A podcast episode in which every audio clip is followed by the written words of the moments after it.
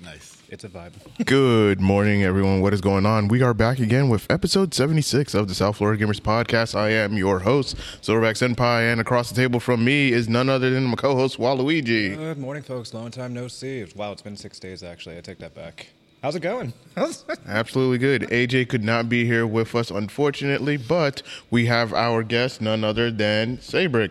Hi guys, welcome. This is my welcome to myself. This is my first time on a podcast. let- As you can tell, no worries. Nah, Well, nah, this one. you're good, We're happy you're to good. have you. really happy oh, yeah. to be here. Absolutely. This episode of the podcast is going to be available on SoundCloud, iTunes, Spotify, Amazon Music, iHeartRadio, Stitcher, wherever. Just Google South Florida Gamers Podcast. We're We are we're everywhere. So that's great. And of course, video playback will be available on YouTube and Facebook later on throughout the week. So we're gonna get right into it. Um, our guest, Seibrik. Now, here on the podcast, we always want to know everyone's gaming origin story, like what got you into gaming. I also know that you also have some stuff that you want to talk about in regards to the Smash community. So let's um start off with just like your gaming background, so that way people can know who is Seibrik. So the floor is yours. No, thank you. Um, so I've been playing video games since I was like one and a half. Nice. Which, for reference, I'm gonna be 34 in July. Oh, wow. That's awesome. So it's you know it's been a while. It's been a good time. Um, I, I was basically I have two older brothers. Uh, you know, uh, four and five years each apart. So I grew up where they were playing on uh, Nintendo Super Nintendo. Which, by the way, oh, you. this controller means a lot to me. Oh, it's got like a. Super Nintendo aesthetic to it. Oh, wow. I That's can sick. supply a link for that later for anyone interested in that vibe. But um, yeah, so Super Nintendo is just like one of my like near and dear systems. Like I had a Sega Genesis too and everything, but I connected a lot more and replayed a lot more of the games on Super Nintendo, I would say, than everything else. Um, in terms of competitive start and career and history, uh, I started competing in high school. So this was 2005. So we're, Nice. we're just drawing on 18 years. If my competitive career was a kid, I could kick it out of my house at this point.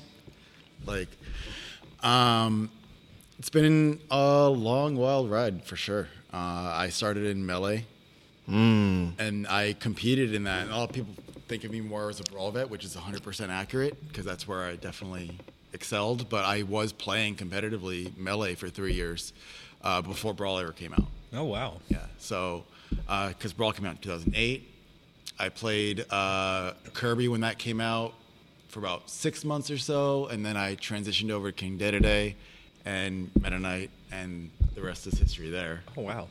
Um, I actually, my big stride for Brawl was around 2000, mid, late 2008 till about 2012. I was basically the best player in Brawl in the southeast of America.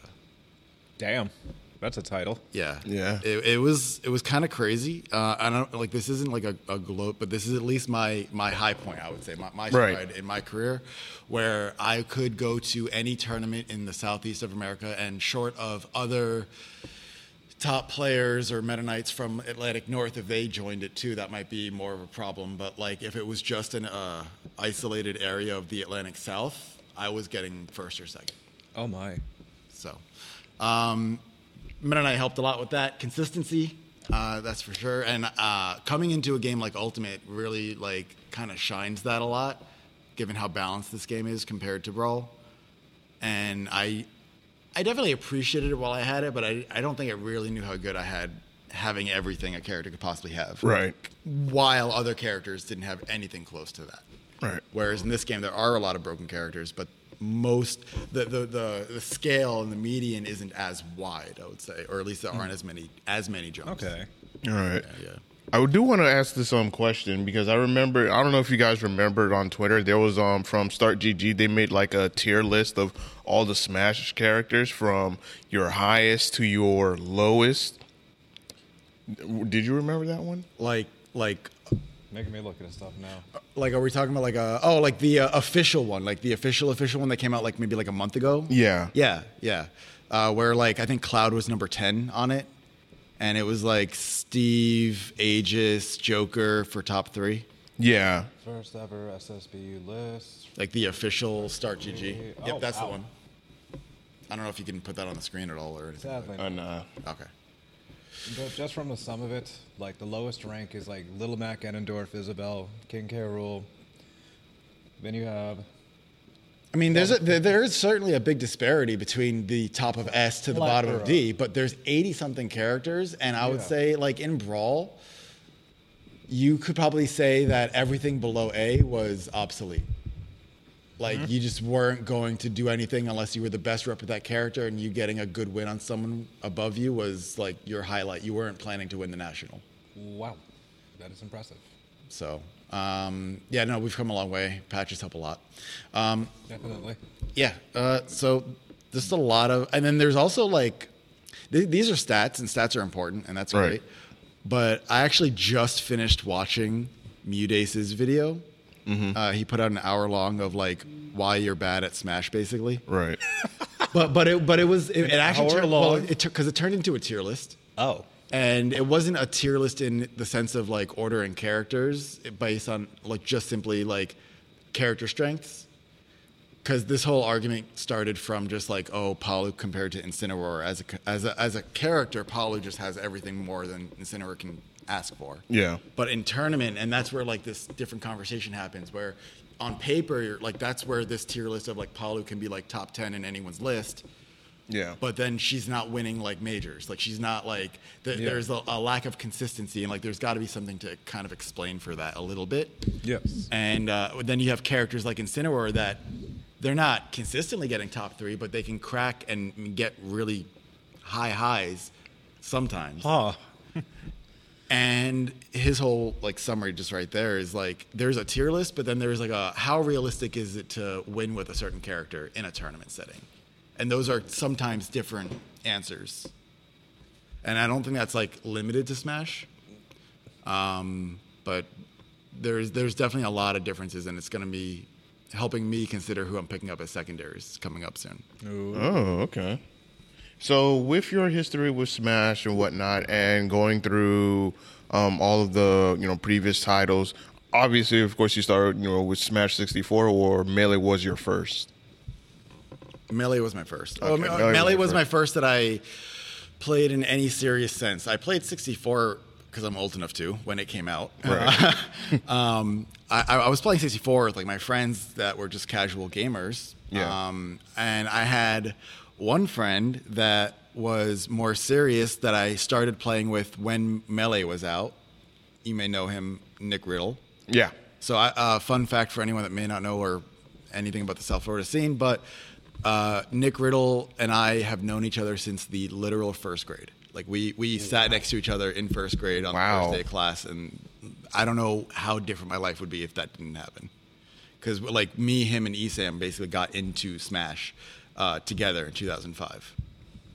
Like we, we just got hooked on it playing each other, and then um, That's pretty cool. and then I went on YouTube when that first came out because I'm old enough to say that, I guess.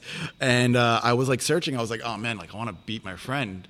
You know, like Yeah. he's really good. Let me search up like characters, people that play my character or whatever.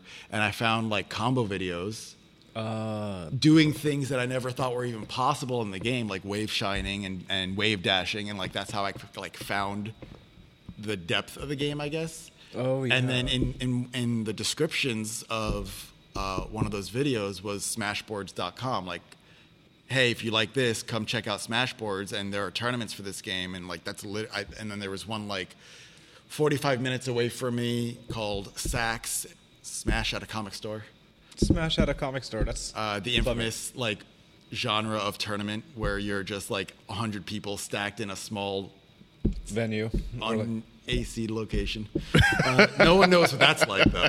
that sounds fam- Unfamiliar that- that- territory completely. that Um, but yeah, uh, and, and then yeah, that's that was that was a good time. I got 17th out of 50 something people at my first tournament. Wow. I, dog, I that's uh, uh, when I was finally starting to compete. I used Sheik. I started with Mario and then Peach and then Sheik, and that was like my progression until I started competing. Like just Wow. in that like inner best of my block phase.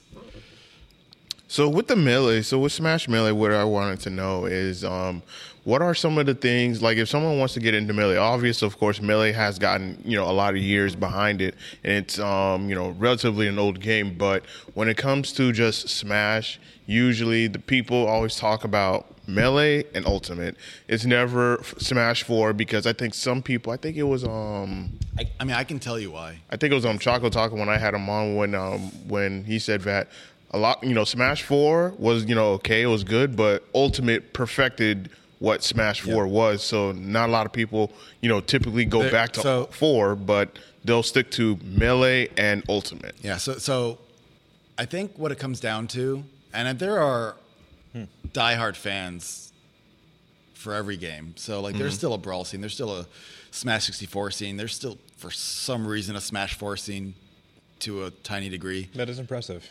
Like, like at these big majors like SmashCon, like they'll have side Yeah. brackets that get like 50 something people that Huh. just sign up on a whim to, to have fun with it, right?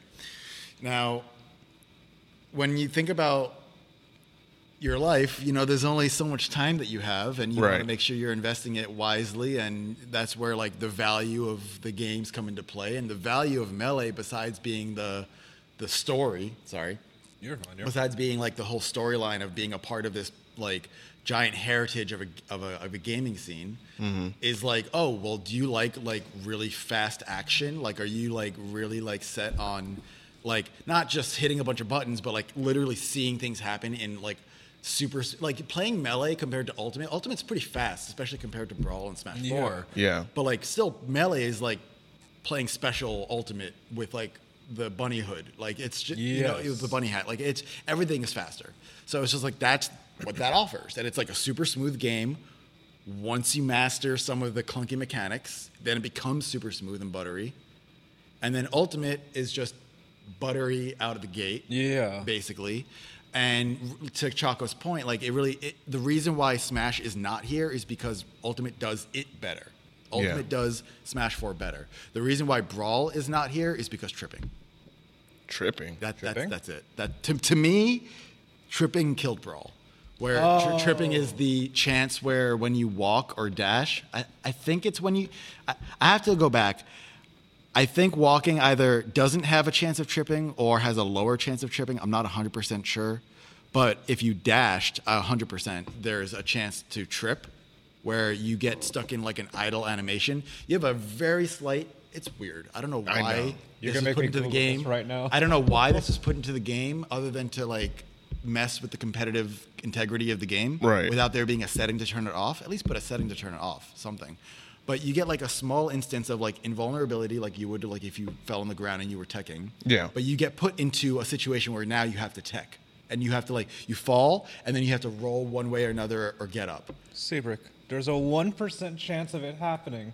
Yeah. Wait, what? Oh, yeah. Yeah, I, I don't know what the odds are, but I, I buy that. Yeah, whatever There's it a is. 1.5 chance that they will yeah. trip. Yep. And so what happened? That is weird. This is a game where uh, you know everyone doesn't kill you off of nothing, so it's not usually the biggest deal. But it's the same reason we take off items. Right? Yeah. We don't want you to go for your game-winning blow when a bomb falls in front of you and now you're dying. Like, Yeah. like You wouldn't. Like we want to minimize that randomness. Yeah. So why on earth would I want to go fly across the country to then trip in front of an ice climbers and get infinited? Like that, like most characters won't be able to kill me, but like that has literally happened at a, ma- a national before. That is pain. Just thinking about that. Yeah. That 1% it happens to you publicly in a major. No, it's it's it because it's one percent, but that's not a one percent chance of it happening in a course of a set. That's a one percent chance of happening on every dash. So you tripped. Like it, it happened. Like you, in a set, you someone was tripping in that set, and so like that was one of the reasons Meta Knight was so good. Is because a lot of his game was in the air, so That yeah, that is you true. can't trip as much. Yeah. yeah. Oh yeah, Noble just said uh, we're talking about smash tripping, 1.5 percent chance, but you dash constantly. It's more common than you'd think. Yeah, absolutely. Damn, that one percent increases over time. That's t- that's terrifying. Just thinking about it. Yeah. Then moves also cause tripping. Some of them. What? Yeah, like Meta Knight's down tilt had a 33.33% chance of making you trip into some other follow up that he had. What? Yeah. But like tripping still exists in this game with certain moves, like certain like like Donkey Kong does a down tilt and he can force a trip. Like there are that, Yeah. that element is like still there, but it's not random across the cast. As a Yeah. It's, it's now intentional. yeah. Yeah. So there is a still a diehard brawl. Brawl to me is probably the most fun Smash game next to Ultimate or tied with Ultimate. Like as far as fun goes, It looked my enjoyment of it. I'm very cerebral, not to like be smart sounding or like anything like that. Like Yeah. I, Yeah. I the aspect that I enjoy the most about Smash is the psychology behind it. I have a bachelor's in psychology, and while I was getting my degree, Sick. I was literally enjoying class because I was like, oh, I do that in Smash. Oh, I do that. in-" Like I was making all of these connections and not having to study. Like it was great. And um, so like Brawl, like there's not a lot of um, uh, guaranteed stuff. Uh, a lot of the value that you get in your advantage comes from trapping and retrapping and trapping and retrapping and like like reading them in every ounce of every advantage state. There wasn't like there was like no hits done basically. So like you could get hit and then immediately air dodge Oh. immediately. And and you had as many I think you had unlimited air dodges in that game. So you could just air dodge, air dodge, like you could just like weave around like Sounds so It had like no landing lag. If you if you landed with an air dodge in the middle of the animation, like you would have almost no landing lag.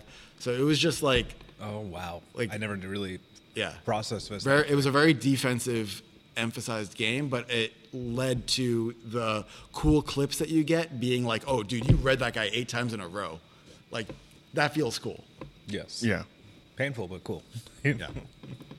I can even even for me, like I would try. I like for me, I try to understand Smash and just like there are times where it's like I don't get this game. I, I I don't get it. I don't understand it. I'm I th- I'm thinking that okay, I'm you know understanding it. Like diff- all the characters in the game, they work differently. You would think that Same as Street Fighter. that Yeah. true. The difference is, to me, not to cut you off. I, I get it. The difference is there's a insurmountable, more insurmountably more amount of freedom in what you're able to do in any given frame of Smash compared to Street Fighter. Right. yeah. and that's not a good or a bad thing. It's just that's the difference. Like I, I look forward to Street Fighter Six coming out. I'm going to give it an honest run. I'm going to come here and try to enter a couple tournaments for it. You heard it here first. Yes. Um, so like I look forward to that limited aspect. I think I will thrive in that environment, to be honest. Uh, but that's one of the main reasons why I'm so hooked on Smash. Is like there's just so many different answers to the numbers of puzzles that are presented to you. There's Yeah. usually no. It's like Reese's. Like there's no one way to solve a problem. Yeah. basically. Yeah, because um, Smash is more of a it's a platform fighter. Granted, it, in the FGC, everyone said like Smash is not a fighting game. I consider it a, a fighting game. Well, mo- but I could also consider it more so a platform fighting game because the Well, fact that's that the literal definition. Yeah, I would say. yeah, because you have you have more the neut- aerial based. Yeah, it's it's very you know aerial more aerial based. You also have the neutral aspect, which you know you could just play completely neutral or Dude, Chunky Kong does not leave the ground. He plays, and the reason why he wins, he plays Smash Brothers like Street Fighter Top 8 Evo. Like he, you know, you ever go to, you ever go to Evo or CEO and you sit in the top eights of of any of the traditional fighting games? Yeah. Obviously, you have, and and you just see there's a different level of of play happening yeah. from the top eight when they are meeting each other mm-hmm. to the rest of the bracket. Even right before top eight, the top Yeah. eight level players beating the other players, there's a, a certain level of, oh, you can clearly see that this player is less patient and they're just making mistakes. Yeah. And then Yeah. as soon as they get against each other, they're like two stone wall pillars inching back and forth like this, not wanting to make the first punch. Yeah. yeah. The only game I've seen that exception was Guilty Gear Strive. That's a Buttons whole galore. That's a All, well, also Marvel vs. Capcom 3. That's that too. That's a whole different. buttons galore. Yeah, but back, but, um, when I look at Smash and I just look at like the neutral aspect or whatnot, especially here when I see some of the players I'm playing, like I can know like who has the advantage and who doesn't have the advantage. Like if you're keep, constantly keep jumping around, you keep getting clip, clip, clip, clip up in the air, which I'm like, dude, play neutral.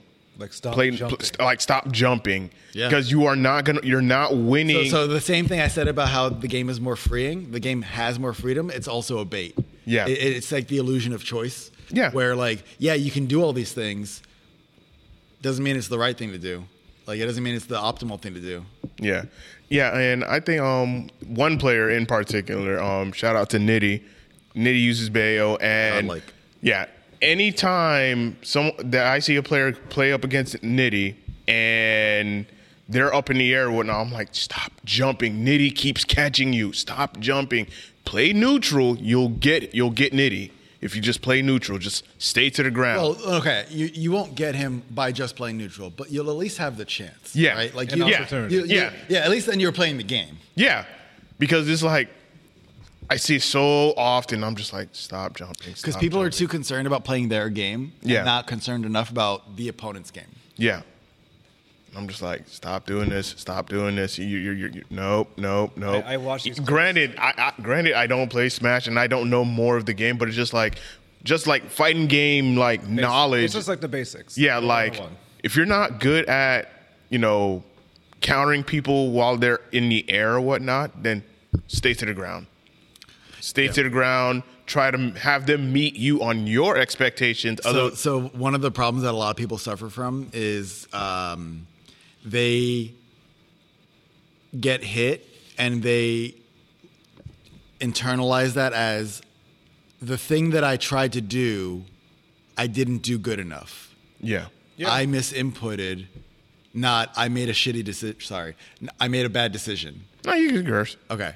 Uh, like you know, like they, they they they they point to the the button aspect or the the how it played out rather than well maybe I shouldn't have been in this area to begin with. Yeah. You know, like maybe there needs to be a reapproach to even where I'm looking for my hits.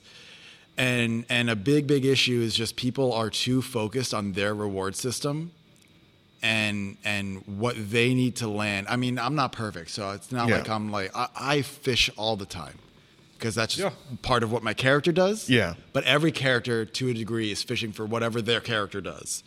So a lot of I, I had this idea where I want to go around to like different like dojos, like martial arts dojos, and mm-hmm. interview the black belts. and like I have like a running series of this, but one of the questions I would want to ask them is like, what's what would if you're teaching someone what is harder to you, teaching someone how to punch or teaching someone how to not punch? Like knowing how to hold your punch and then really wait out a situation and not be trying to always make the move is gonna like really, really, really open a world of possibilities up to you because when you're in your bracket, like, yeah, your punish game is important, but like your ability to just see what's in front of you and not be dumb is like very important. Like the ability to just like you were saying, like stay grounded in the face of like the things that your opponent can do to beat you up in the air. Yeah. Like Bayonetta aside, like that's still just generally good because then if you're committed to staying grounded and your opponent is just in their mind trying to do their thing, they're probably not staying grounded. And now Yeah. you're just going to see things that are more easy to hit. And so when you're talking about trying to get through the course of a bracket consistently over four or five brackets, you know, you always want to get past those. You want to stop being one one two two two three two player. Like you have to stop playing your character's game to do that. That cannot be your layer one. All right, that's my TED talk. I'm sure we're gonna have more. Oh yeah, definitely. I Um, like that though. would you agree with that when it comes to like um, playing defense? It's also um, very crucial and important. Important that you play defense in a way of you're not like defending the hits, but more so you're evading. A, you're evading a lot better. You're knowing when to hit instead of always trying to keep going for a hit. there's there's two things to that. So there's um, there's playing defensive in the sense that you are constantly receding space and letting them play into you, mm-hmm. and then you're playing more of like a whiff punish game, Right. and and, and that's really really strong. But then that loses to them just kind of walking forward a little bit, right? If they read into you just pulling back and they just walk forward and not throw out something like now you're just losing stage, right? Like you're cornering yourself Yeah. slowly. So there's like a little bit of like hot cold that you have to keep people on their toes there for. And then there's a way of doing that in advantage where um, a big part of being able to consistently, regardless of character or matchups, extend advantage is you put them in, you hit them, and then let's say you hit them horizontally and they get sent to the side. So many people then try to jump out there and continue their thing with whatever. Yeah. Whether whether it's for a kill or just their next hit. But then if I jump in for my next hit, but then they also jumped in at the same time, well now it just reversed, right? Like that, Yeah. now I'm off stage. Yeah. So a much more consistent uh, strategy is actually to strictly focus on what is. I just hit them. They're in hit stun for 1.2 sec, whatever. If once they run out of their hit stun and they can make a choice, whatever their forward option burst Mm-hmm. toward me out of that spot is, I want to cover that first. And if I cover that first and they do it, I get my hit. And if they don't do that, that means they're still there. But then I can just still keep waiting and holding the ground until they do that burst. And so you're going to be able to get a lot more small hits and repeated hits over time by hitting them in that way. But then that next hit, do this again. Like don't don't just change the strategy and Oh, say yeah. now dive in. Oh, like you can consi- I I actually keep people on the ledge sometimes for eighty percent of the time. Just Yeah. From stray like oh catching them here or catching them here or catching them here like just them trying to get out of that spot. Yeah. And when it comes to like your play style, what what I've also noticed is that yeah, you usually always stay at the ledge because I, I would say for like for you that would be like your most advantage um option because you have options on whether or not are they gonna you know roll in when they're on, when they're on ledge, are they gonna jump over? They- They're limited. Yeah. Yeah.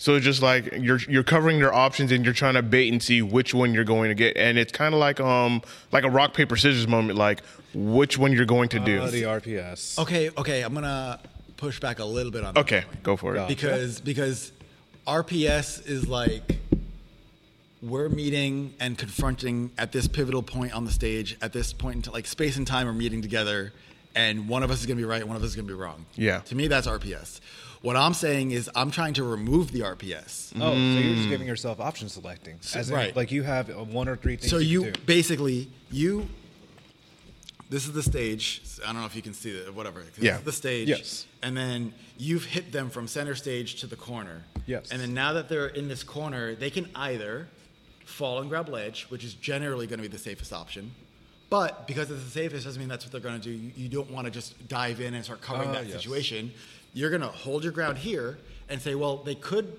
fall and grab the ledge but they could also double jump forward with something so I'm gonna hold my sense. ground here, and oh yeah, they did double jump forward. Let me forward air them or, or up B them or whatever my thing is that I want to hit them with Yeah. for free. Now that I'm reacting to them, yeah, diving into just me. knocking them down is the opportune moment. Now, it's not rock paper scissors because the other options that aren't that don't make them hit me. The other options are they didn't do that burst, which means they're still in the corner. Yeah. So I'm just gonna sumo wrestle, hold my ground space right in that spot, and repeat the process until they somehow hard mix me up.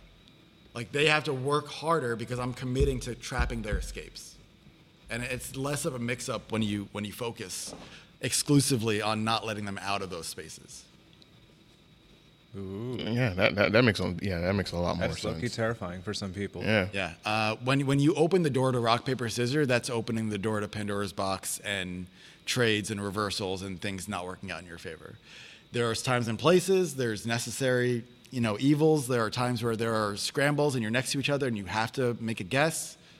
But when you can afford not to make a guess, that's what makes advantage state advantage state. Is you are in advantage for a re like that's what the value. That's what the real value is. The real value isn't that I can get my combo.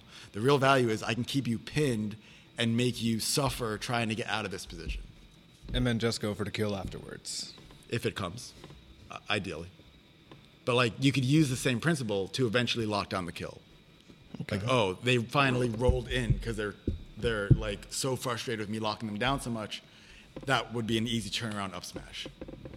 Okay. But you can't get that t- easy turnaround up smash if you're busy fighting the rock paper scissors on the ledge. Makes sense. N- Now I completely understand that. It's the OS that gives nobody an option. I love that. That's the best way to explain it.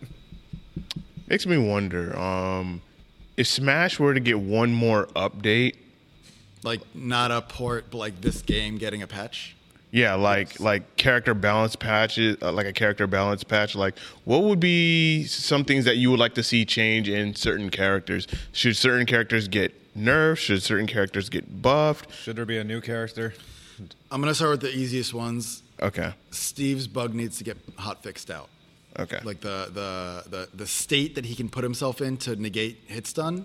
Oh, It, it, he, he got banned in a lot of regions. South Florida is the only place in Florida where he's legal right now, and it's only for this quarter. wow.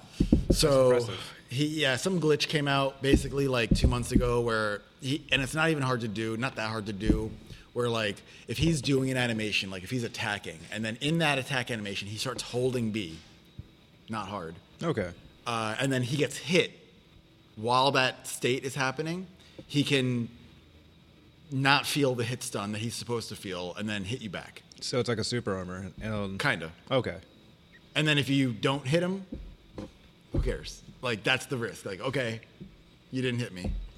Um, so on top of all the other dumb stuff that he has, generally that was just like the most egregious one. so that needs to get hot fixed out. yeah, Um, I would drastically tone down some of his output, like in terms of diamonds kill power. yeah, I want it to be rewarding because it's not easy to get. right. but it shouldn't be stronger than like stitch faces. Like it feels stronger than like it it feels like every attack is a stitch face. Like I I think that's a little Overkill. because stitch face is chance based at mm-hmm. least, and it's that's- that's why it's dumb. It's chance based, but like diamond isn't chance based. It's it's skill. It's just Yeah. like they camped you long enough. They threw you away and focused on mining, and they got a diamond every stock. Like it's gonna happen. So I think that needs to get toned down. And if I could like pick anything else about him to nerf that I don't think it would kill the character, but it would remove a lot. It's one simple change that would remove a lot of his craziness. Yeah, Would be to take away his forward air spike. I know that seems like obscure, yeah. but What's his so uh, forward air spike again, if I may ask? it's just he just Oh. forward airs like this and it's Yeah. a spike. I just want everyone to do it emotion. I'm sorry. Yeah, no, it's it's, it's, a, it's super simple. It's super straightforward, but it like if you look at all of his like really deadly combos, like they all come from like down throw, forward air, jab jab, forward air, jab grab, up tilt, like all of his extensions rely on that forward air, and then that all, that forward air is also the reason why matchups are so crap. It's not because he can block people's recoveries. It's because he can hit people with either jab or grab into these forward airs off stage into the block situation. All of his nastiness comes from that forward air. Yeah. And he'd still be a good God. character. He just wouldn't be able to zero to 80 or death you. right. He'd still have the up tilt, block, up tilt, block, up smash, like have all that stuff. That's that's cool. It's All- cool all to me. jazz. But he shouldn't be able to make a pattern with you and then take you up because he can forward air you back in to extend the combos. The amount of videos I saw on TikTok of Steve terrify me, but it's the most entertaining. Yeah. No, he's fun to watch, and I don't want to mess with his tools. It's Like, just I gonna don't. I don't want to mess with his materials. Yeah. I don't want to mess with his iron, his mine cart. Like all that stuff is really godlike. He could still be S tier, Yeah, but he shouldn't have like these things that just like let him like solitaire you to death. right. That would be the biggest things that I would change for for Steve. Um, Kazuya, I don't know what you do with Kazuya. He's attacking player, man. I mean, if you're good with Shoto players and you know like all of Kazuya's like move sets, not just like And you happen to play box, and it's just like you can use it in yeah, anyway. yeah, It's, It's a, a very simple transition. it's what they call a gimme character. because I believe Kazuya has like a lot of moves. and Ryu and Ken can do the same similar inputs. No, but the difference is that uh, uh, uh, Kazuya comes equipped with a ton of them being invincible. Oh Yeah. shit! I didn't realize they were invincible. Most of them, if not all of them, have some form of invincibility.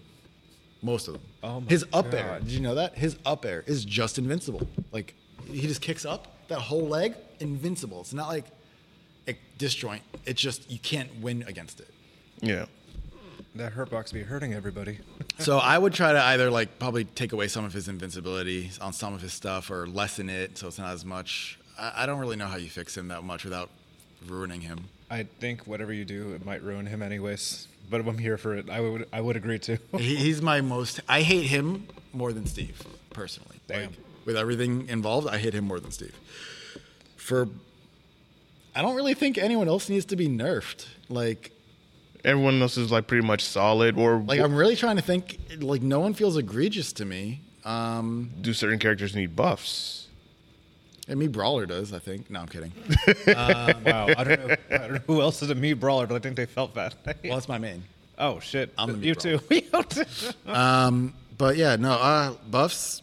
Yeah, uh, I. w- Yeah, okay. If I could have anything, and this is very selfish of me, Go on. it would be Meta Knight, and it would be.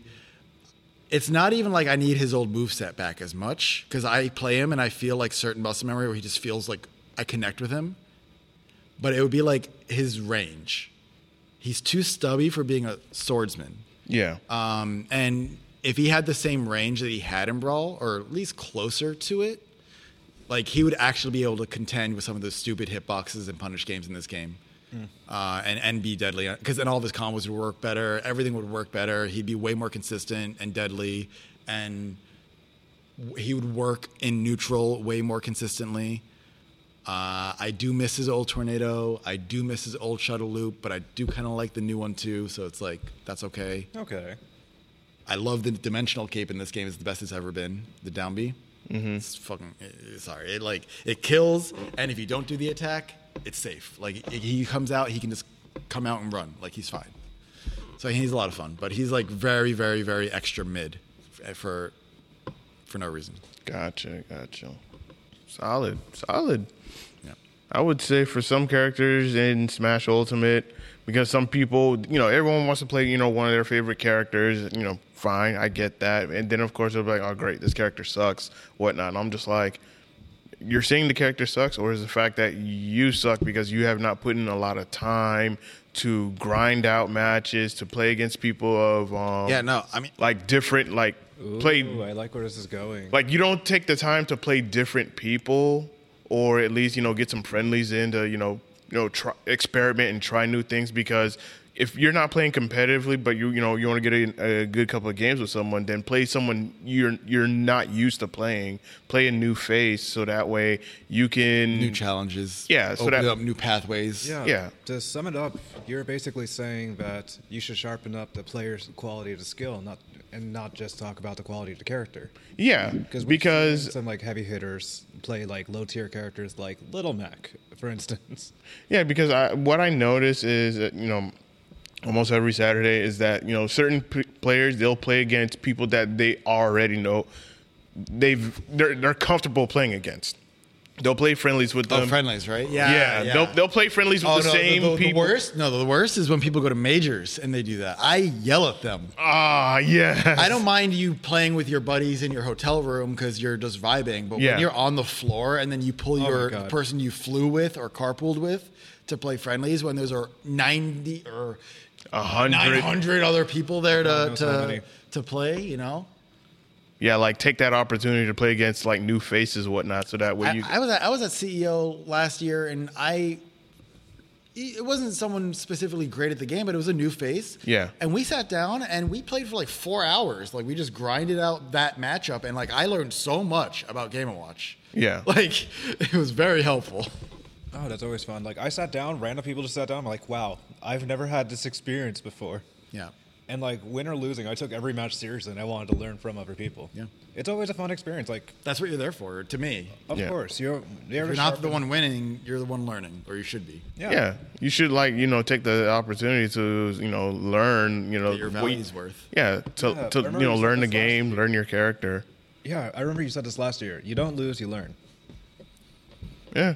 It's just some people just take losing, you know, very hard, but which I can understand. Like, Oh, yeah. you can have that really, really, really close game, and then you just did not, you know, clutch it out or you know finish it off at the very end, and after that, the other person end up getting the game-winning hit, and you're just like, yeah, you're destroyed. Like that part, I I completely understand. Like, yeah, you played your absolute best, and I'm not gonna fault you for that. But, the- you know, but then you- that gets balanced with think about all the times that you played your mid or your absolute best, and your opponent played their absolute best, but you got the gimp. Like it, like over time, like these things like they sway both ways. Like, Yeah. the pendulum goes both ways. Oh yeah, definitely. It's just the players who just they don't take the time to learn. They're constantly making mistakes, and you know they're throwing a fit or they're being upset about it. I'm just like, take a breather, go outside, take a take a deep Just, breath, register, go. just register what happened and just move forward. This Yeah. is going to be a shameless plug, but I do believe there's a lot of value in uh, not just coaching, but if you think about it, like the game and how to get better at the game aside, Mm-hmm. there's a lot of value, I think, in like competitive therapy, like competitive gaming mentality. Competitive Yeah. therapy. Wow, You know, like that. competitive gaming therapy. You know, like you know what I mean? Like, like well, it could be for sports too. Sports psychology, like that's a whole industry. Yeah. and I'm sure esports psychology is probably a budding whole industry, ripping off a lot of the same concepts. Like, there's so many parallels between the two. Probably.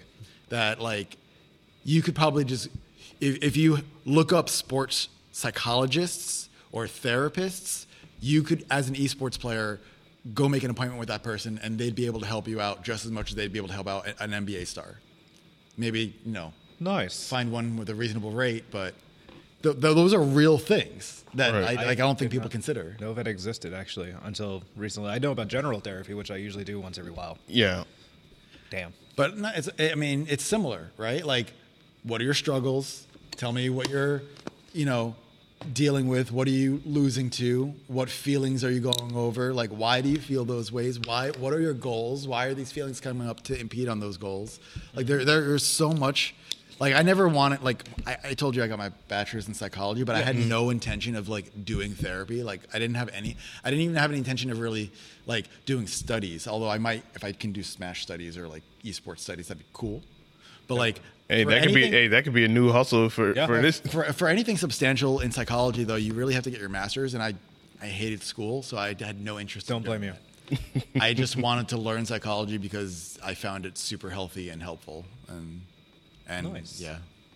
Um, but I am now applying that. The shameless plug. I do coaching now.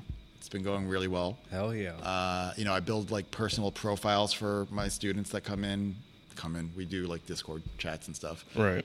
uh, and we just talk a lot. Mo- like eighty percent of the calls are are talking more than playing. Really. Yeah, That's really good. yeah. By by like choice. Now I'm not I'm not forcing that. Right. It, it's good to build that development or that comfort zone before you actually engage into a game. Yeah. Because you don't want to bl- blindlessly go into a game and wonder. I don't want to. I don't want people to feel like? I don't. Yeah, I don't want people to feel like they're paying me to play friendlies. Like, Yeah. that's not what this is. I want to. I want there to be real value. That they're going to be like. I, like I'm making them a profile basically in Word, and sharing it with them, so they're getting all the notes, like all the things, like That's super Like cool. they can write back comments or questions, and we can go over it on our, our next call, like whatever the case is. Yeah, But- you're helping iron sharpens iron. Right. I completely understand that, and I like that. We make diamonds out here, though. Touche.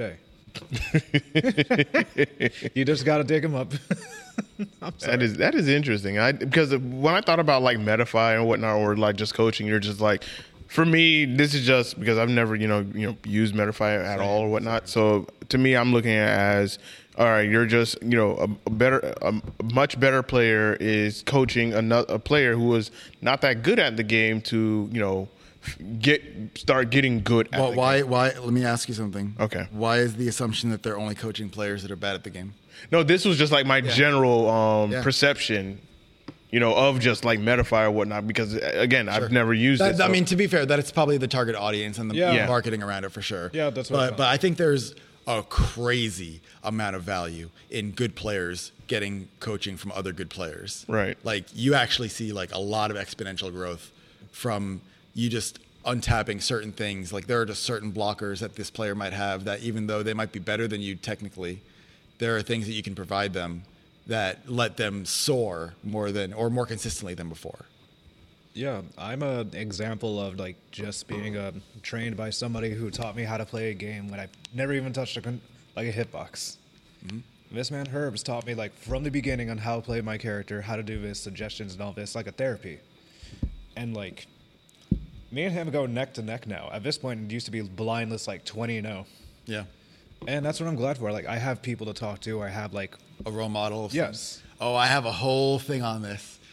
go on. go, go on, share it with This us. is your episode. I'm All just- right, all right, dude. All right. So, like, and this is actually this is going to be a perfect segue into what we're going to talk about. oh yeah, in definitely. Actually, so, uh, and I talk about this in some of my lessons. I want to make a YouTube video about this at some point. So maybe if I just explain it well enough now on the riff, I'll be able to cut it up. But Yeah. uh, basically, I, I, this is nothing like established. Like I didn't look this up or anything, and you know, if there were things that we could do studies on, this could potentially be one that I could maybe prove out.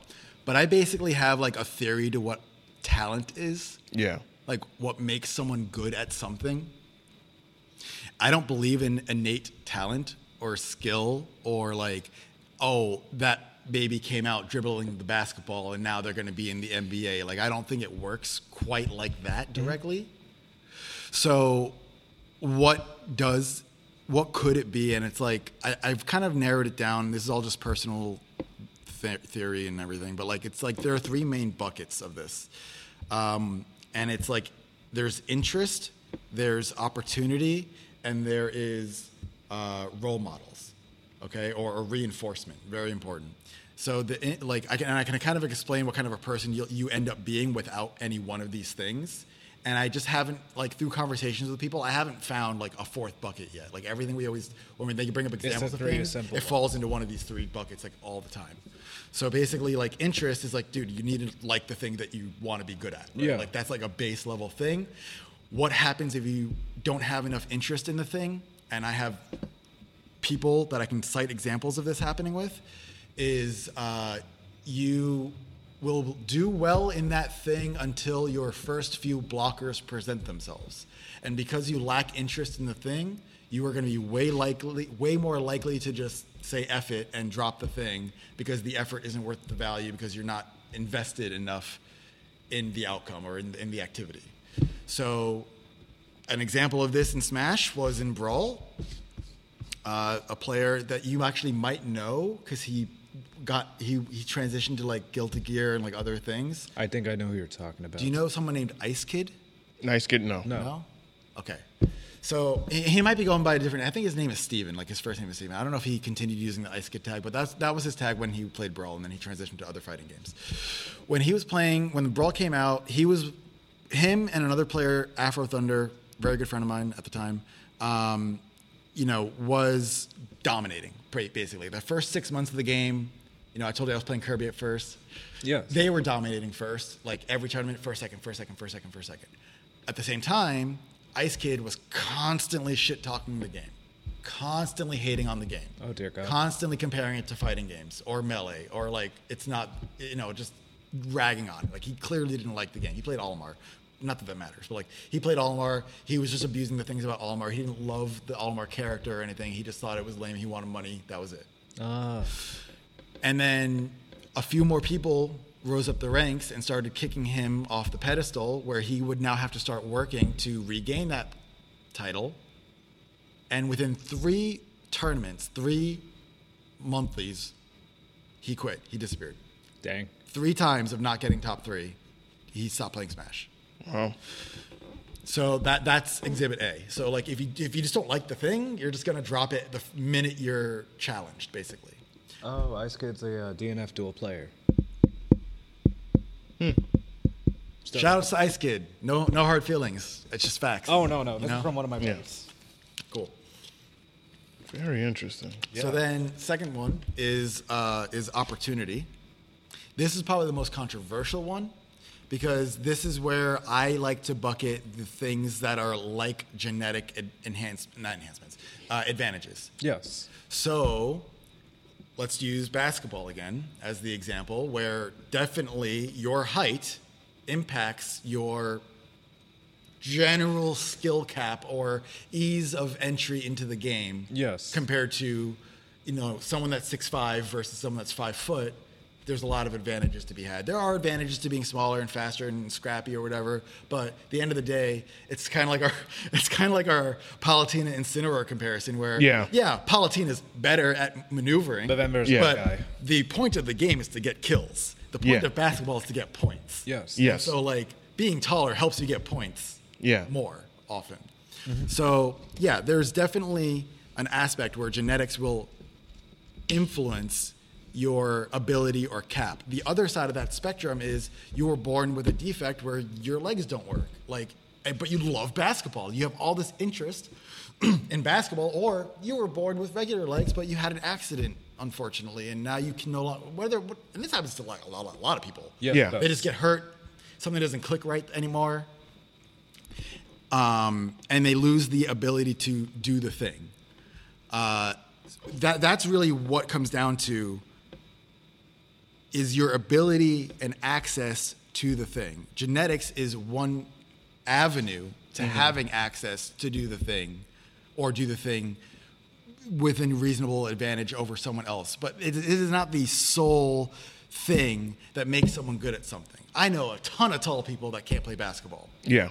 Like I'm one of them. Like, like it, it is not genetics is not everything. It, it is just one like avenue of this one bucket. Another example of this would not be genetics at all, but imagine.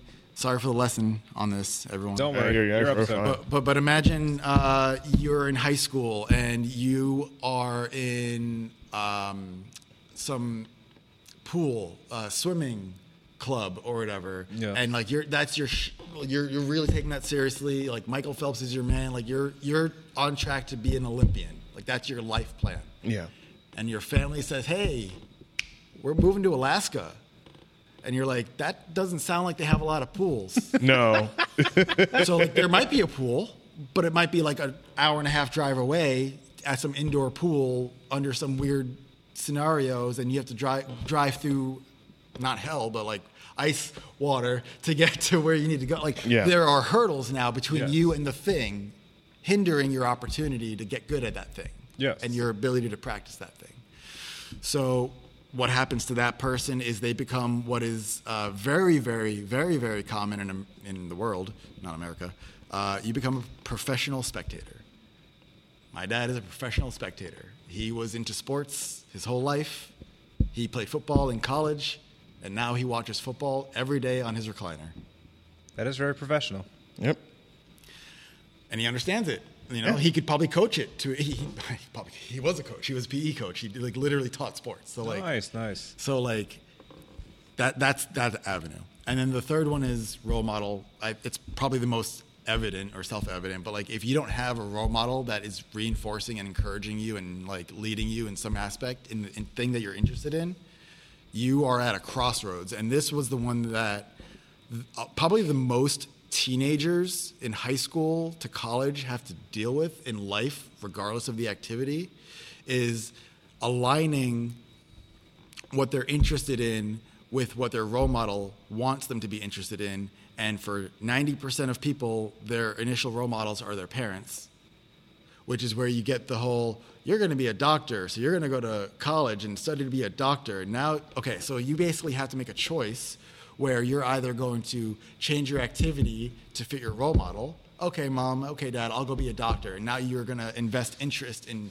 achieving that goal and maybe be successful depending on how genuine your interest is.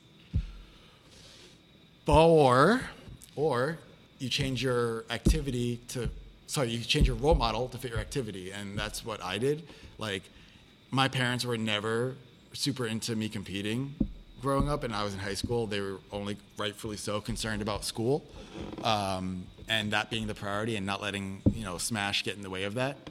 Um, and they weren't big on taking me to events or impressed if I got 17th instead of 25th or wanted to watch a, a VOD of mine. Like none of that to this day.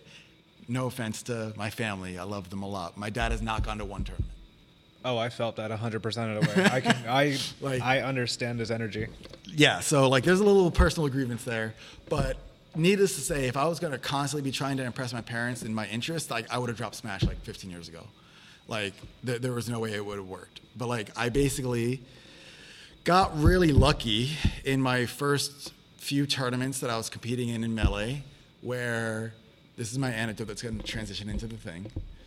I got really lucky where a top player, like top three player of our region in melee at the time, accidentally bit me on the shoulder from behind only because I looked exactly like another top player and this guy hadn't met me yet What? and he thought I was that guy and they were buds and he was just being like a weirdo like he was 16 years old he was just being weird and greeting his friend but it was Yeah. me and he like bit my shoulder And you're just like, and I'm like, who the, like what? Is this what happens at these things? Like, what's going on? that's a weird And he impression. felt and he felt so bad and embarrassed that like he like small talked with me, like we sat down, we played friendlies, and he actually ended up becoming my sensei. Nice. like very quickly like took me under his wing and wanted to like teach me the game and invite me to his place and like like really and t- he he was like my introduction his name is lamb chops he was my introduction to thinking deeper about the psychology about fighting games and how to manipulate people's decisions and things like that so I quickly decided that he was going to be my role model and that impressing him was my path to victory, basically. And so once I had that, I then had my alignment between my interests and my role models, and I clearly had all the opportunity needed to do the thing. I was able to become very successful melee leading into brawl. Huh. And I think if you go and you go to the top 50 PGR players in the world and you survey them on these three topics, most or all of them will score very high in these three areas. Whereas the people under their PGR will waver in one or more of these areas. That's what I would do a study on. Nice. That is impressive. Yes, it is. That's my theory of talent. Talent. I dig that. yeah. And you also said you had something that you also wanted to announce to everyone. Yeah, so I got really lucky, and not everyone does, right? Like, there are people that go two two and two three for five years, four years, three years, and they just maybe they'll have a good upswing and you'll get three three two or four two or whatever. but nothing like that's really like stabilizing them in like the higher tier players. And so like one big reason for that is like this like lack of connection between the best players and the rest of the player base. Yeah. And the only way to really break through that is to happen to be good friends with those best players Yeah. while living close enough with them that they can organize sessions with you, etc. Which to me sounds very luck based. Your region matters, who you appear at tournaments matter, your social ineptitude, ineptitude matters, which is like very common Yes. uh, in in the gaming community. Is like Yeah. we are here, a large part of us, because we are unable to connect in other ways with like other normal things or whatever, and like we connect with this one common love of a game. yes. So I want to help change that.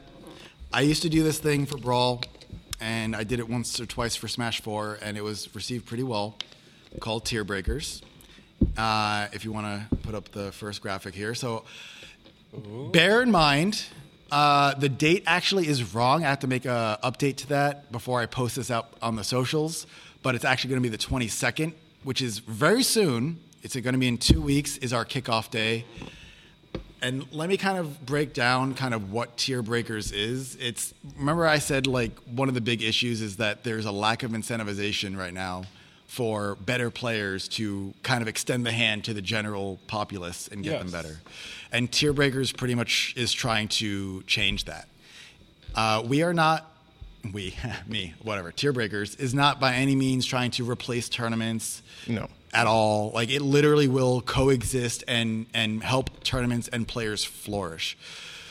So the way it's going to work basically uh, we have a couple of graphics here and bear with me as i talk at a very high level. I'll have like probably a better video explaining this and some bullets and there's going to be other documents and things coming your way over the next week or so.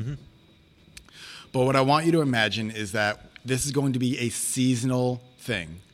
Just like our standard local power ranking system that we have right now, you go to tournaments and you compete, and based on who you beat, who you lose to, you get points, and that counts towards your power ranking placement for the region. That's pretty common in most regions.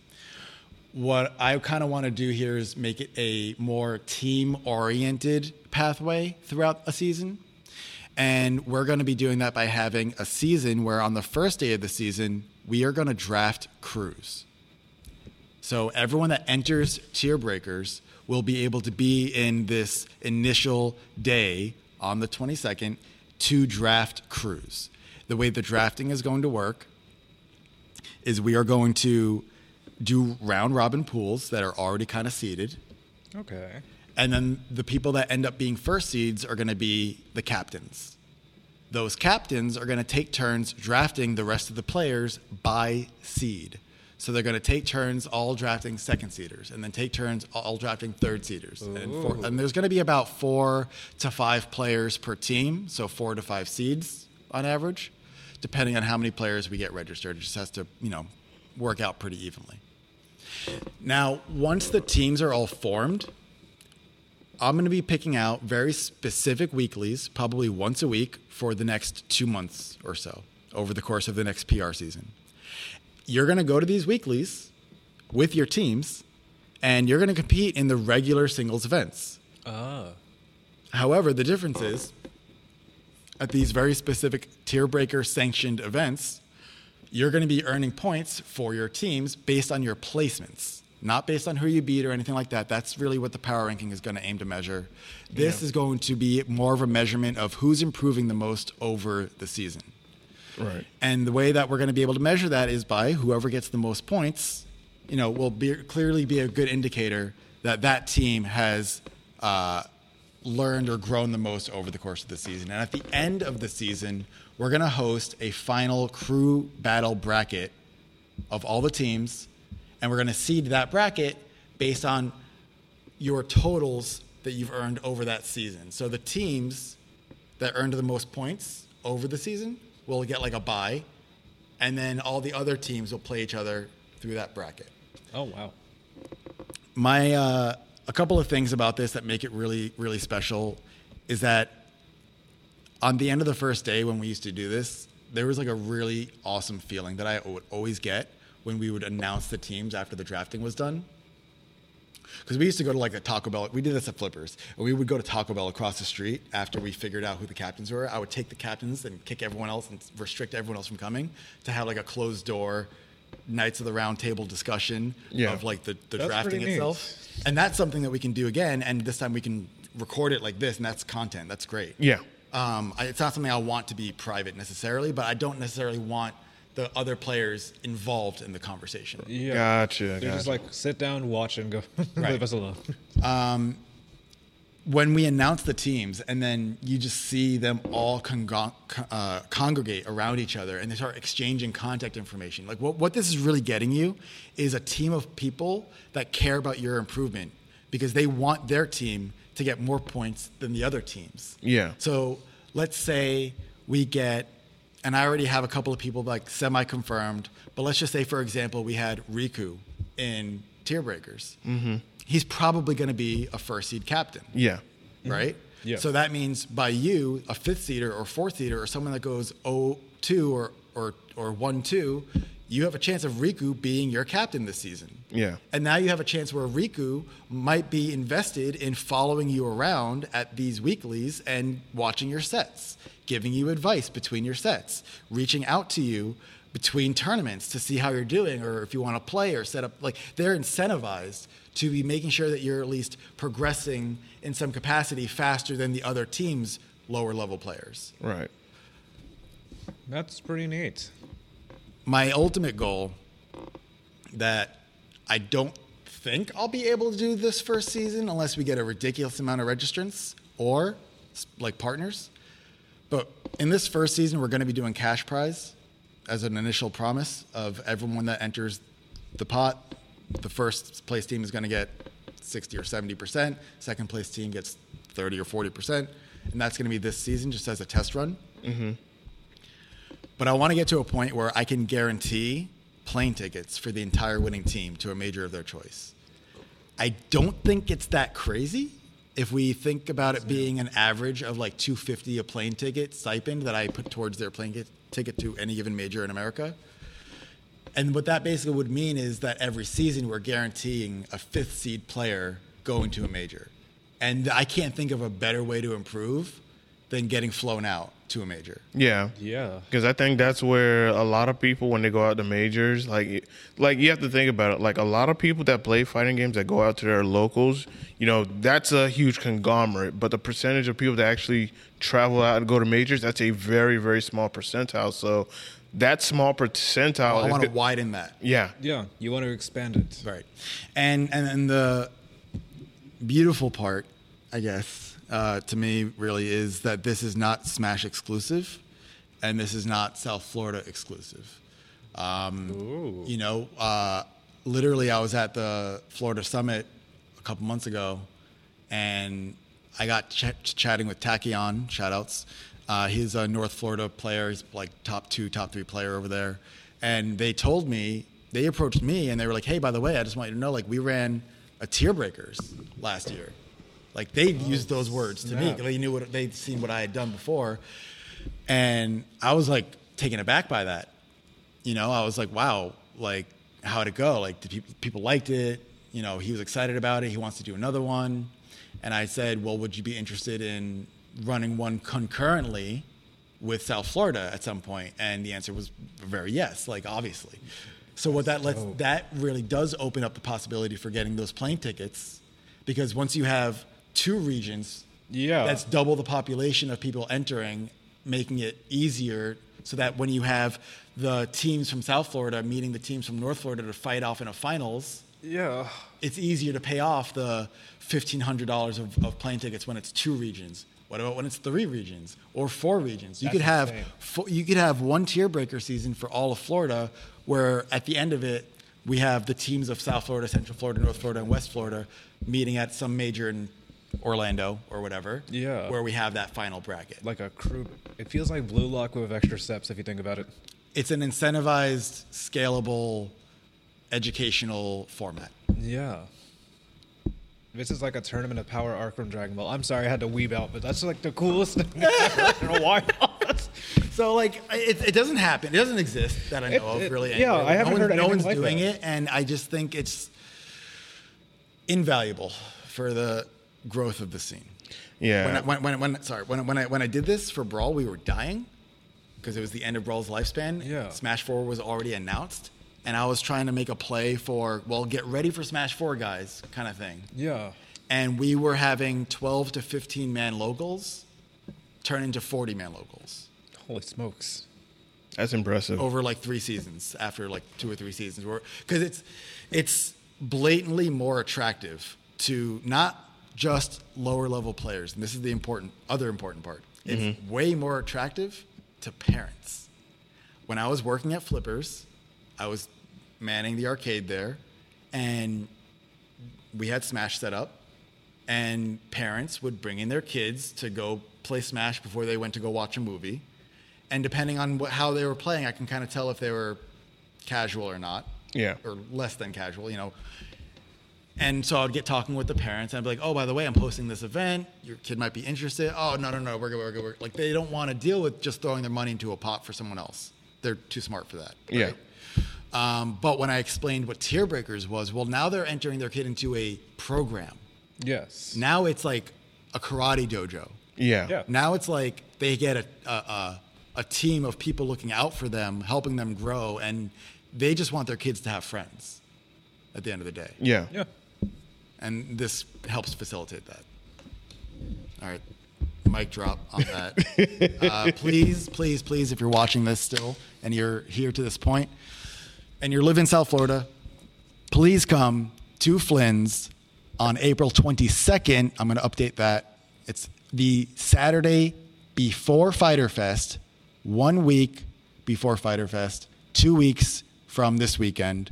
And uh, if I'm not mistaken, if it's okay with you, I was going to have Fighter Fest be the first sanctioned event. You don't have to necessarily put it in the title or anything Right. necessarily because I don't want to mess with your branding for your like your main event. But I will be awarding points to the tier breaker players that enter Fighter Fest Ooh. toward their team. This is gonna be a fun impression to see. So that'll be like the first like real opportunity for them to see how they've improved over two weeks with their team.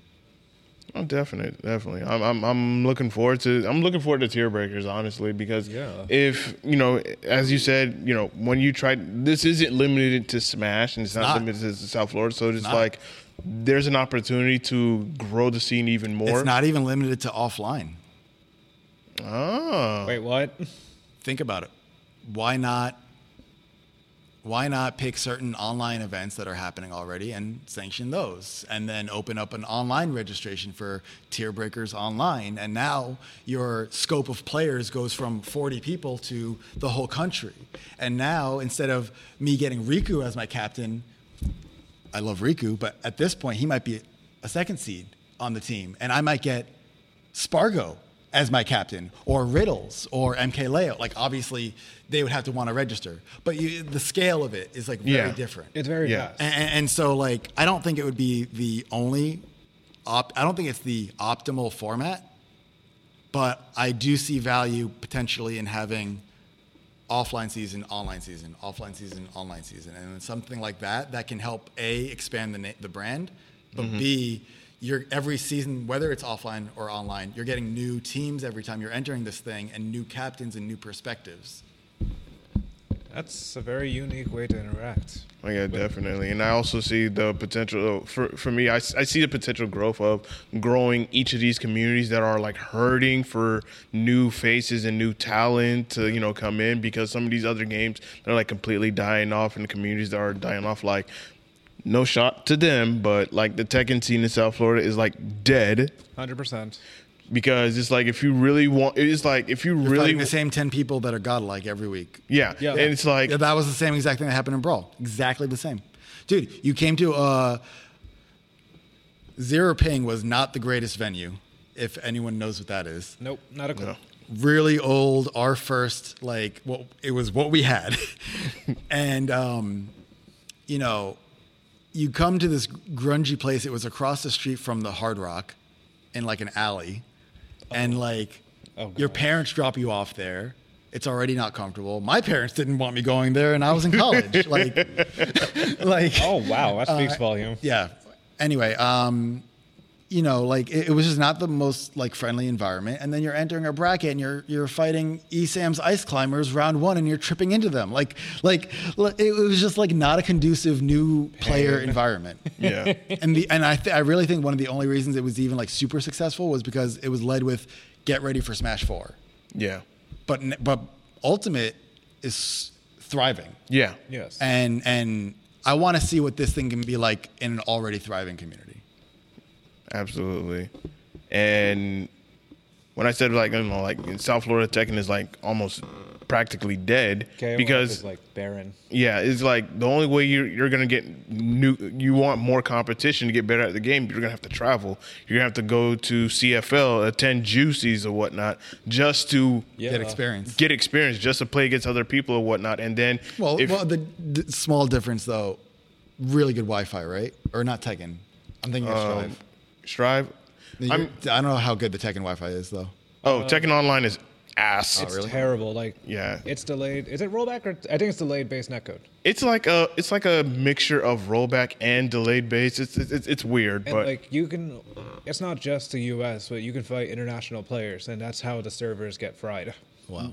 yeah, Like you can just struggle in like your forward one or your forward kick, and you're just like waiting for it, for, for it to hit.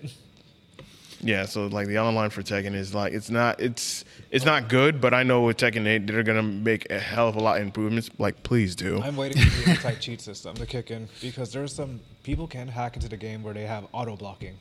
That's not cool. No, it's not. It's the most unpleasant thing I've seen a lot on Twitter. But it's just, but it's just for like for me, um, you know, being a TO and then of course, you know, coming into the scene, that's what I have noticed is just like, and that's one of my questions that I always ask myself, like, how can I bring in new blood into the scene? What if I told you I had the answer? Uh-huh.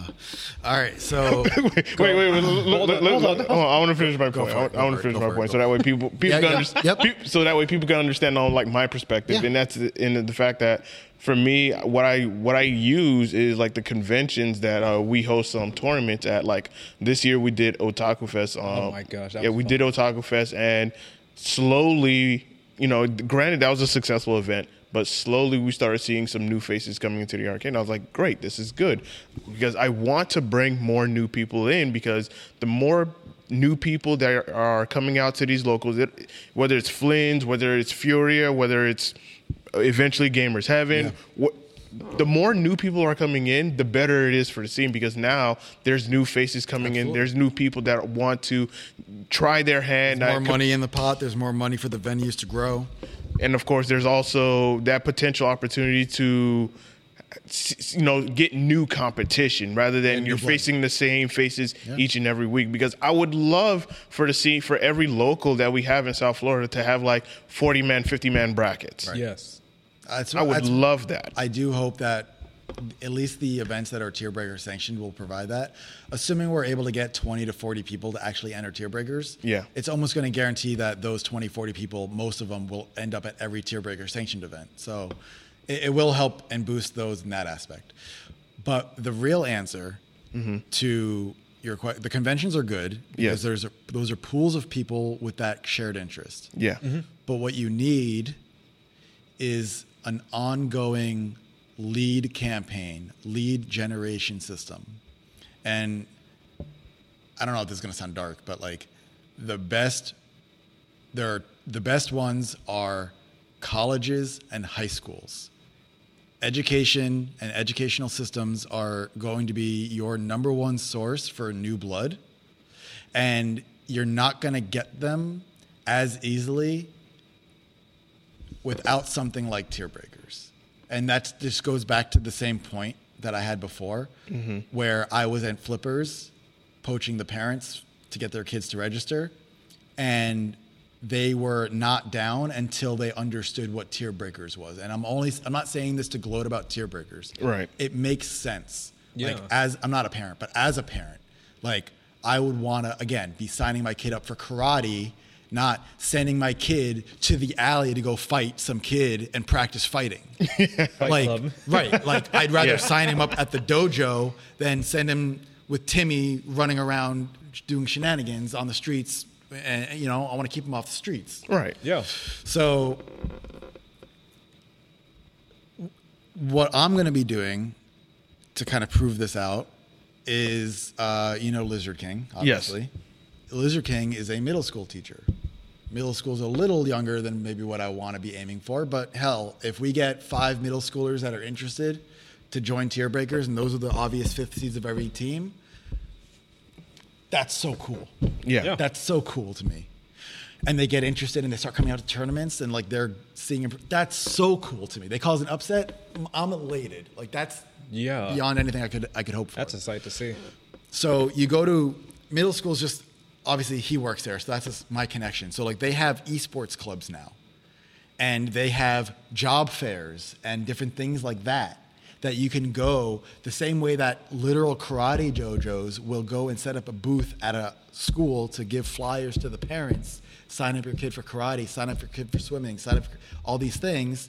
You have to have them get signed up for something like a tier breakers uh, for your venue. Otherwise you're just asking them to come be pot fillers yeah. it's a very different message that you're sending to the parents. So I'm going to be working with Lizard King and giving him some kind of uh, cut up version of what we talked about here, um, and and, and basic like one page flyers that they can he can give to the kids to give to their parents because you're really selling to their parents, not to the the kids are going to buy into it. Yeah. If they like it, they like it. Because Smash. But if they- if they like it, but their parents don't like it, full stop. It doesn't matter. And I can and I can also say that not not with just with Lizard King, but the owner of the, the owner of the arcade, Eddie, is also a former teacher, and he and I know he has connections to um. My, my dad's a, a former teacher. He retired. Like I, yes. Yeah, yeah. So you you have the like people, you have net, a I network of people. We that don't you- even need it though. Really? You just go to the schools. There are businesses that do this all the time. They have they have people in their offices. I worked at a school for a little bit, like as an aftercare leader in college. So like I was in the office a lot, and like there's just like people and routes to talk to them to set up conferences or little meetings or little things. If it's about a program like something that feels educational, they're going to be way more open to you pitching or coming in and presenting or having a, a, a booth and a pamphlet to hand out at these uh, school events than if you're just trying to get people to come to your venue. Right. So we can be as proactive as we want to be.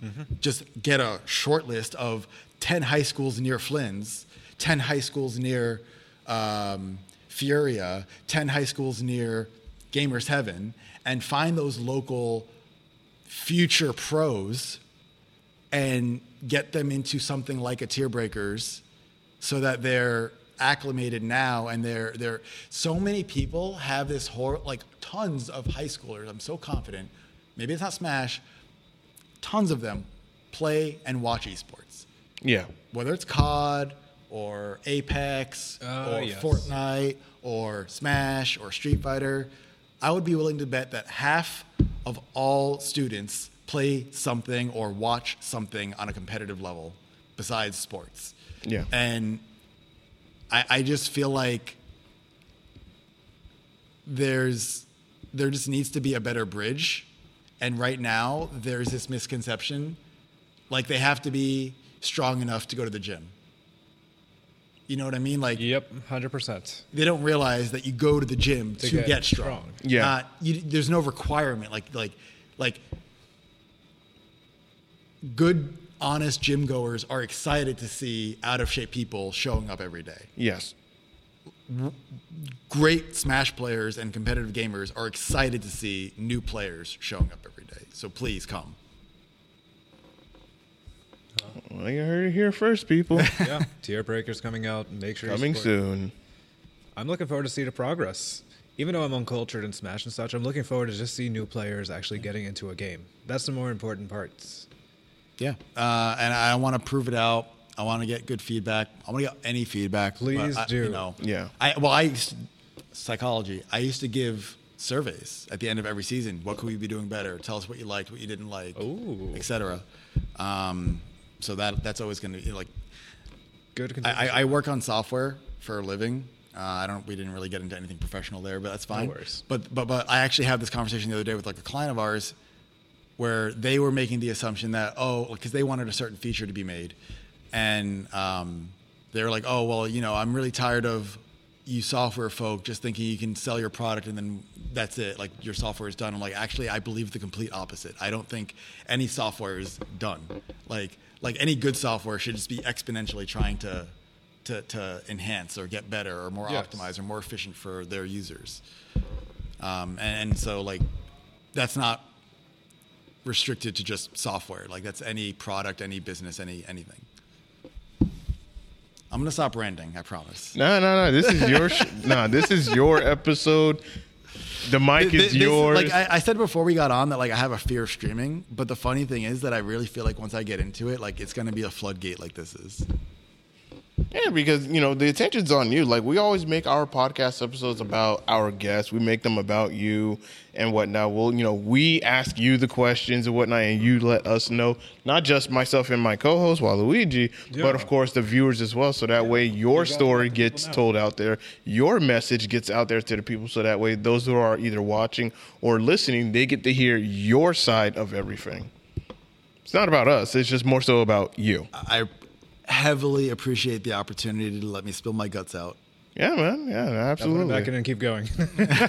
but yeah, we definitely appreciate letting the people know, importantly, what you're up to and what you've been going through. That's an awesome thing about gaming itself. Yeah. Whether it's competitive, casual, like we'd like to know about you and more of what you want to do. Yeah. I would say above like all else, if I could do nothing with my life ability other than make tier breakers a normalized part of esports, that would be my like dream come true. Because like beautiful. this is gonna sound like really cheesy. So cheese alert coming soon, coming now. Go on. This is gonna sound really cheesy, but Go for it. it's- It is it is true. Can't be cheesier than my jokes, but go on. It's gonna be. It's gonna be cheesier than my brawler. Um, when I was in fifth grade, we were, you know, you had to do like daily journal, journal entries and stuff, different topics and prompts and whatnot. And uh, one of them was like, if you could be like anyone famous, like who would it be and why? and it, I, I have the journal entry. I was in fifth grade. I can bring it to you and show it to you in Oh, my I fifth believe. grade handwriting. That the only thing I wrote down was I want to be a, a figurehead, something like a Martin Luther King, not to necessarily yes, know that degree, but like. I want to be involved in helping a community like excel and and and, and really flourish beyond their initial de- degree. Like I want to have an impact on a community in a similar way that he obviously had on the world.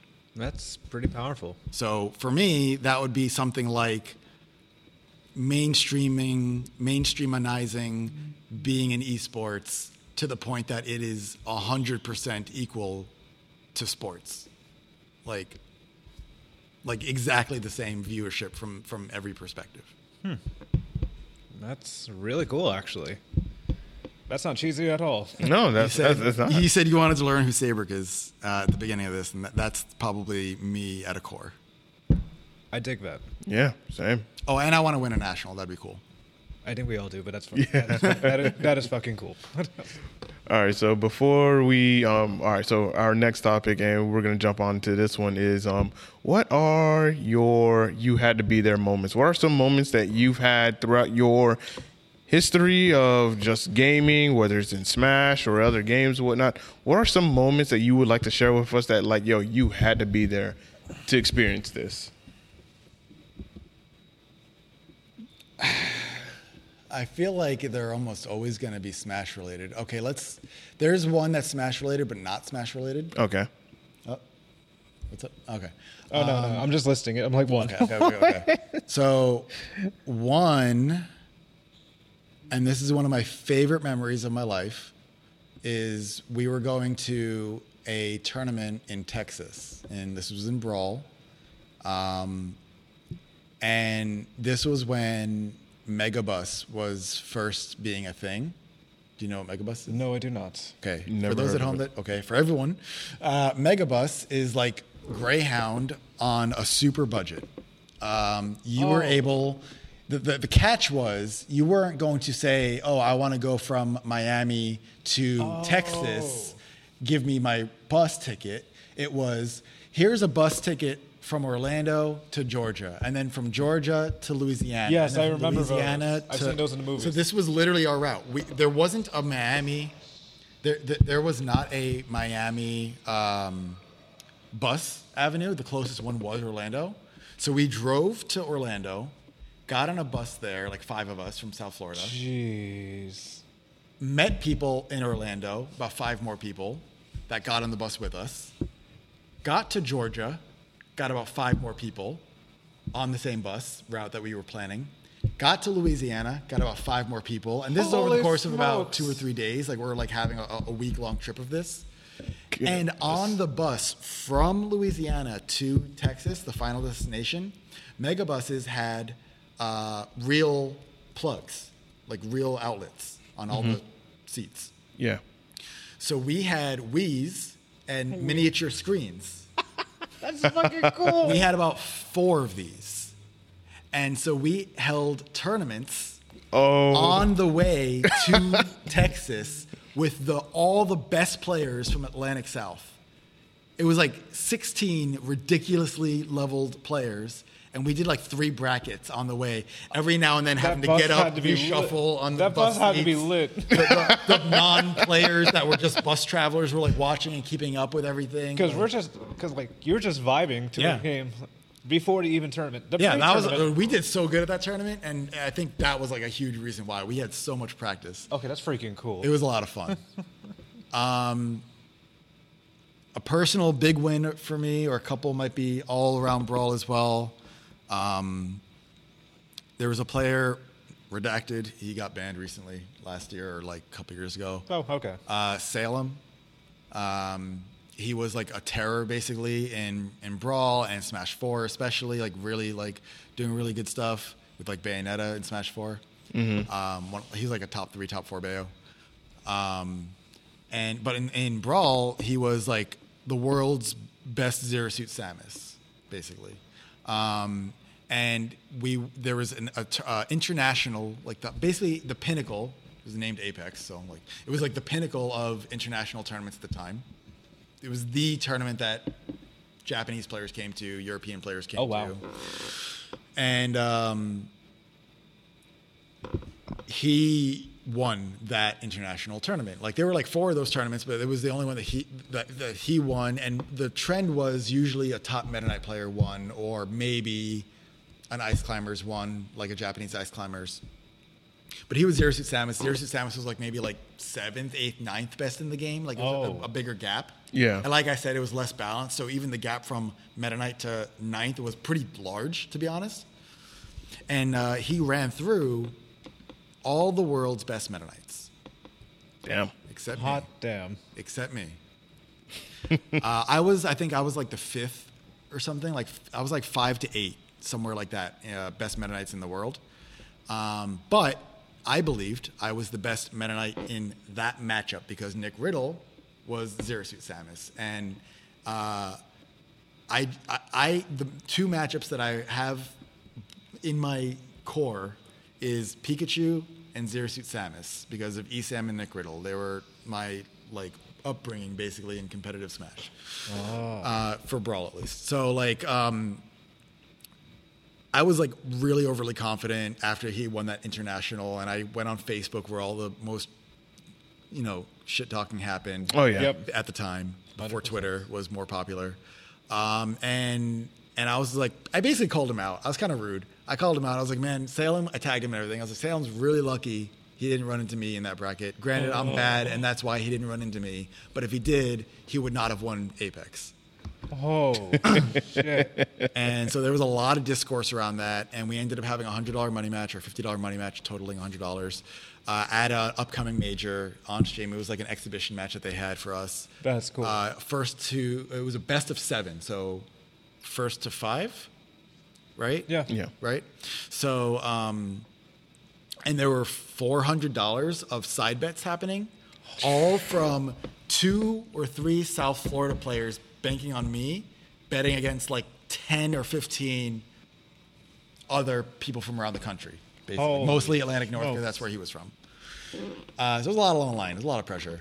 Yeah. And I went down. I was down three or uh, I was down three one. I won a game, and then lost another game. So it was four two. And I ended up winning the set. Like I, spoiler alert, but like if you go back to it, it was just a lot of, cr- and then it just got worse and worse and worse and worse for him.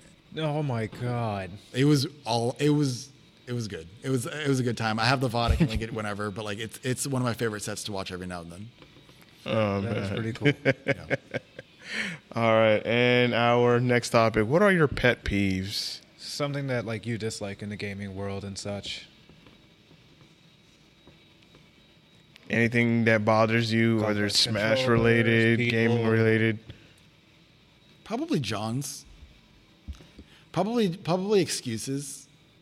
Um, especially uh, if you're playing with someone and you're practicing, and I, I guess it's my ego that cares about this, but like when they can't give credit for the good that you're doing, and they rag on things as being like dumb options or that shouldn't work or this shouldn't work that was a bad play even though like i'm the one winning or something Yeah. like it, they could be nitpicking something that I don't know why. Maybe it makes them feel better.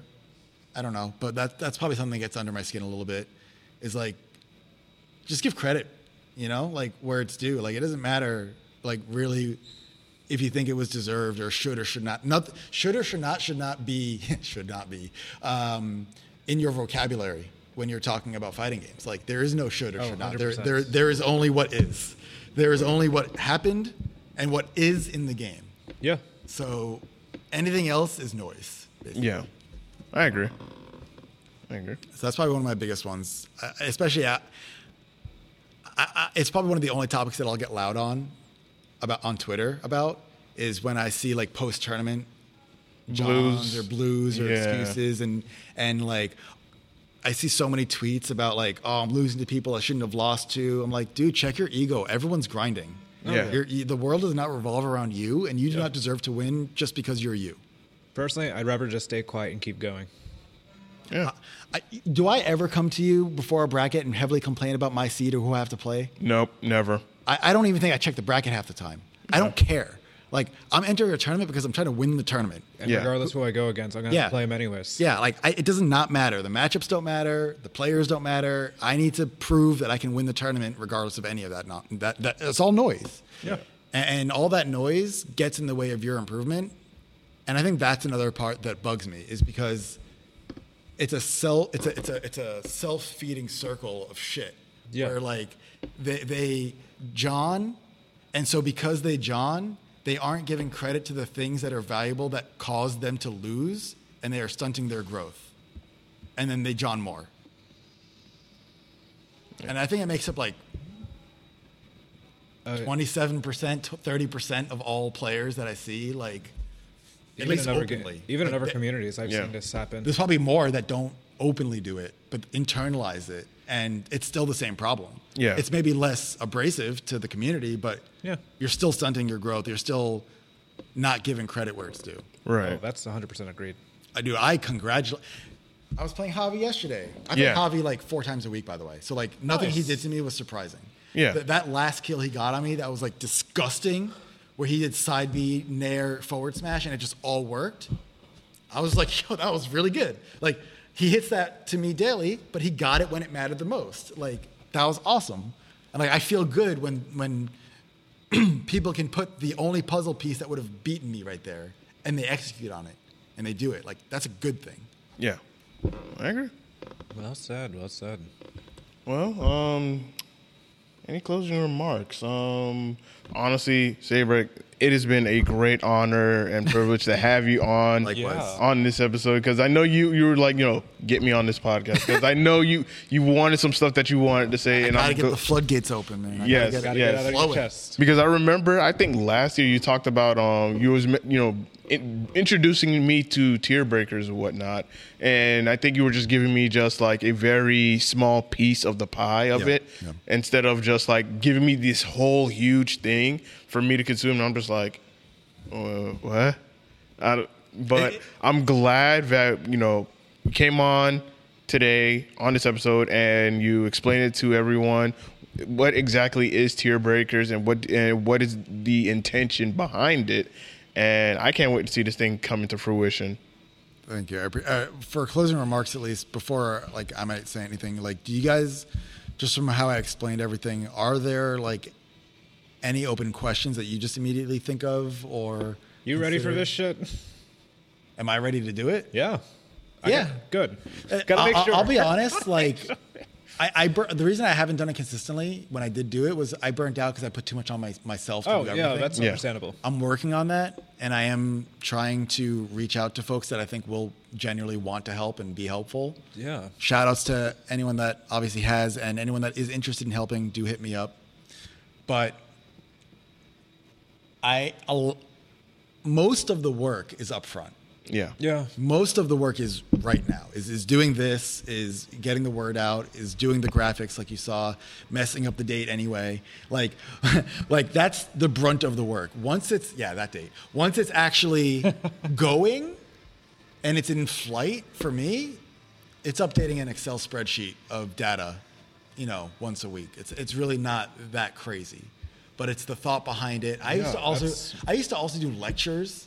Like I, I- I would not enter. This time I'm entering it, so I'm gonna have my own team. But I used to not Oh, enter it and just run it to be impartial. But I used to do lectures for these things where I would just have like a topic, and then they would. That's how we would start each day.